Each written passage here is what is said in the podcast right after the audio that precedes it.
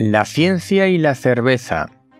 Hay mucho que hablar sobre este tema. La ciencia ha investigado mucho la cerveza. Tenemos ahí las levaduras de la cerveza que son muy importantes para muchas cosas. Incluso em, son muy interesantes desde un punto de vista nutricional para nosotros. Pero no vengo a hablar de eso, sino que me he encontrado con una noticia, la verdad es que en un medio secundario, en el que habla de que la ciencia ha determinado si la cerveza es mejor en lata o en botella. Bueno, pues independientemente de lo que diga esta noticia e independientemente de lo que esos parece ser científicos que han analizado si la cerveza se conserva mejor en lata o en botella, lo obvio, la cerveza se conserva mejor en una botella que en una lata y sabe mejor en una botella que en una lata, pero esa no es la cuestión cuestión es que la mejor cerveza es la que no tiene alcohol, porque el alcohol no es bueno.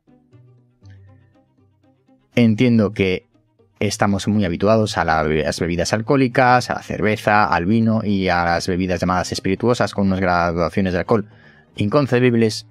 El alcohol no es bueno, igual que el tabaco no es bueno. Está permitido, es legal, pero eso no quiere decir que lo tengamos que consumir.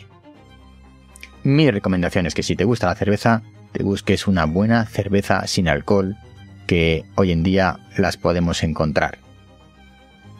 El alcohol, cuanto menos, mucho mejor. Diga lo que diga la ciencia sobre la conservación de la cerveza.